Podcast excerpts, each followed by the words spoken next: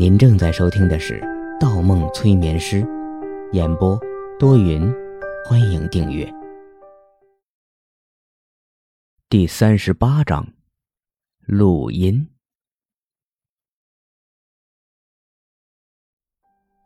方墨，方墨，方墨大脑一紧，抬起头，玻璃门打开了。温情正用一种充满疑惑的眼神盯着自己。他深吸了一口气，从地上站起来，装作若无其事的样子。啊！等等，你的手臂怎么了？温情注意到了方墨别扭的走路姿势。方墨憨憨一笑：“嘿，没事刚才摔了一跤。”真的？我看看。没事儿，你闪开！我说了没事儿。方木想快速走开，却被温情拉住了。女孩只是轻轻一碰，他就感觉被人碰到了筋骨，剧烈的疼痛。他咬着牙没有叫出来，额头上留下豆大的汗珠。连不远处的无机也觉察到了异样，诧异的站了起来。这样疼吗？方木没有回答，打量起眼前的女孩。她的嘴很小，单眼皮，脸上一股稚气的大学生面孔，但实际上却是个老师，竟然是个多才多艺的老师。比如，包扎。方墨瞅了眼被女孩包成长条粽子模样的手臂。还有那根挂在脖子上的白色绷带。可他的身份是个医生，这样多丢人呢。问你这个姿势疼不疼？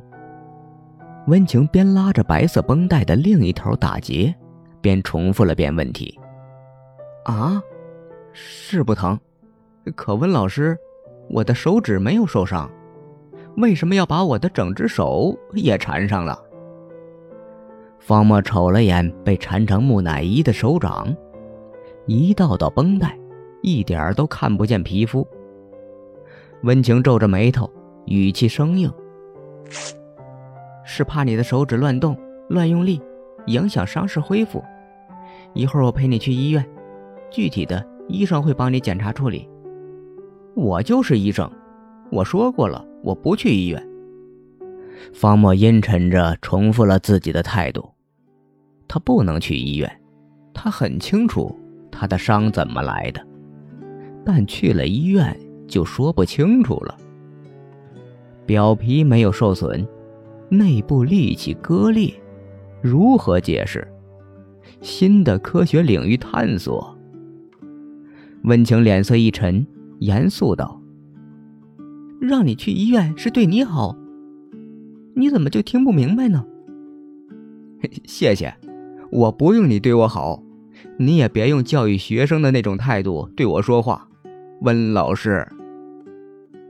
方墨脸上肌肉抽动，一咬牙，挣开了挂在脖子间的绷带，强制伸展起胳膊。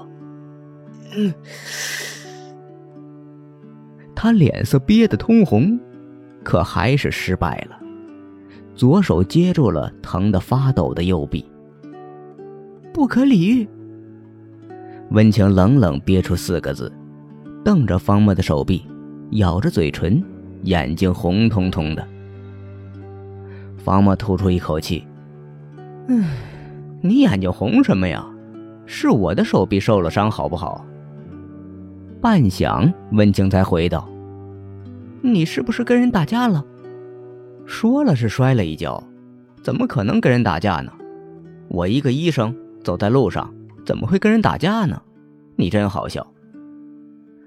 方墨装作无精打采的回道：“那跟我去医院。”温情又重复了一遍：“说了不去就不去，别烦我，赶快回学校找你的小学生去，这里不欢迎你。”方墨的语气中带着一种闷闷的声音。不欢迎你，四个大字来回在女孩的脑海中回荡起来。温情不明白，她只是想多接触接触催眠和心理学，只是想还方墨一个人情。可为什么眼前的男人反复这样对她？大厅里的气氛安静了下来，沉默了半天。你，你就这么讨厌我吗？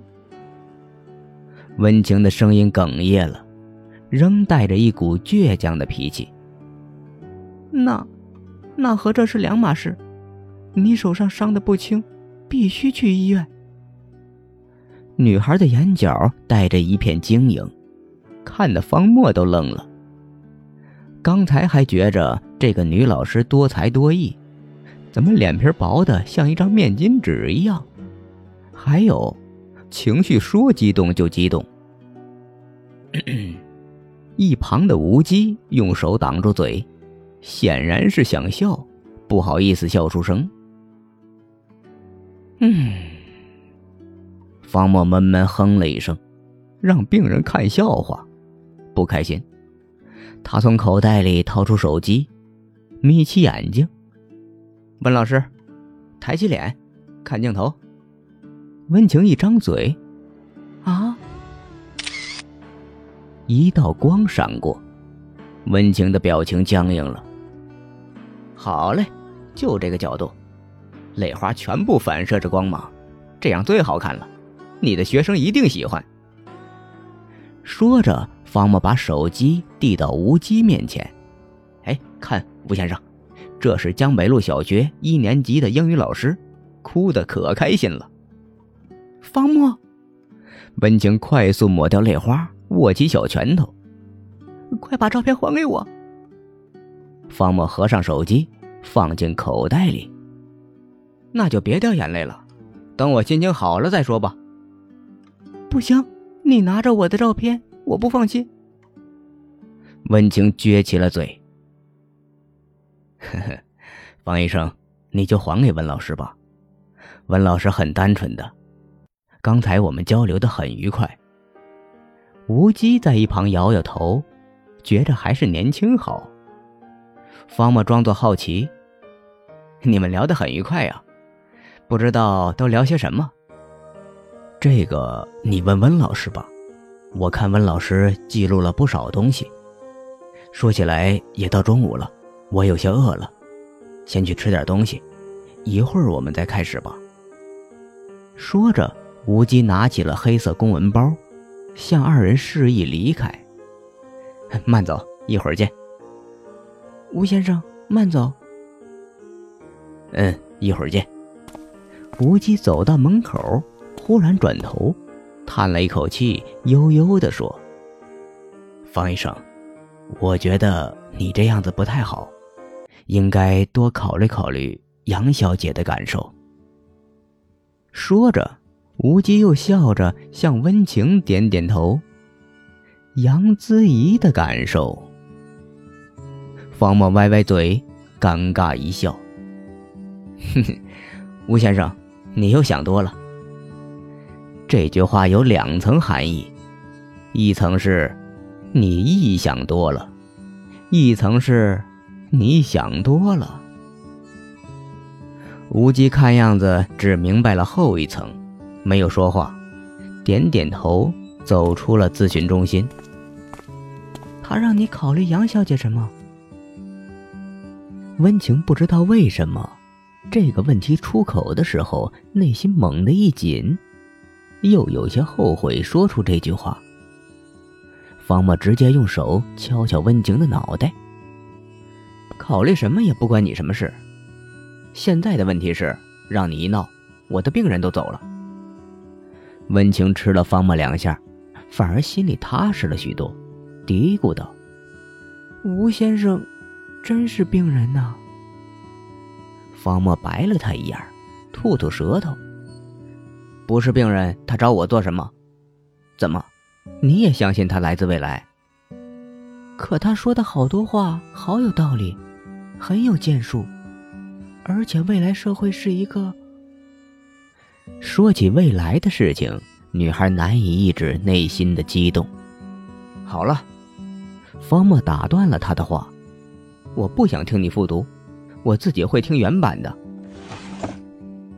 说着，方墨拉开抽屉，取出一支录音笔，一按，先是一阵漫长的背景杂音，然后传来一个女声：“你好，先生，是来替孩子咨询的吧？我叫温情。”温情的脸唰的一下紫了，鼻口呼呼起来，牙齿咯咯作响。方墨，你竟然录音？你就这么不相信我？女孩越想越气，这家伙不在的时候，她每次都勤勤恳恳的打扫卫生，可竟然被录音。这已经不是方墨瞧不起他的问题了。方墨在怀疑他的人品。方墨耸耸肩，表情很莫名其妙，回答说：“嗯，如果放一个之前没有交集、只见过一次面的陌生人独自在你家里或者办公室里，你会怎么做？是把重要的东西藏起来，还是把隐私的东西摊在桌子上？如果你的手头正好只有一支录音笔？”你又会怎么做？这不一样，我从来没碰过你的私人东西，也对你的私人东西不感兴趣。方墨，你是在侮辱我的人格。温情狠狠的争论道。方墨撇撇嘴，别说那么严重，温老师，也别上纲上线。你的人格如何和我选择什么样的行为没有任何关系。我做我的。你又没做什么亏心事，激动什么？难道心虚？温情声音一横：“这不是做没做的问题，是你的态度问题。别激动，你越激动，我越觉得你有问题。莫非你和吴先生讨论了什么隐私的话题，不想被人听到？”方墨装出好奇的表情，耳朵贴近录音笔。二人调侃的时候，录音一直放着。正是此时，录音里放了奇怪的片段。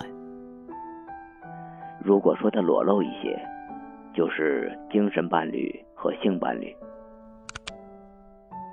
方墨关掉了手中的录音笔，瞧了一眼满脸通红的女孩，换上一种惊叹的语气：“原来你们在讨论这种东西。”哎，我我以为你只是一个传统的小学老师，真让人想不到啊，想不到啊！你断章取义，事情不是这样的，你接着放，放啊！温情急了，去抢方墨的录音笔。方墨一边手里灵活转着白色的小仪器，一边煞有介事的摇摇头：“我不听，我不听，我是一个传统的人。”接受不了你们开放的思想。一个中年人和一个女孩，啊不，一个女人，讨论 sex，我接受不了，我接受不了。方墨，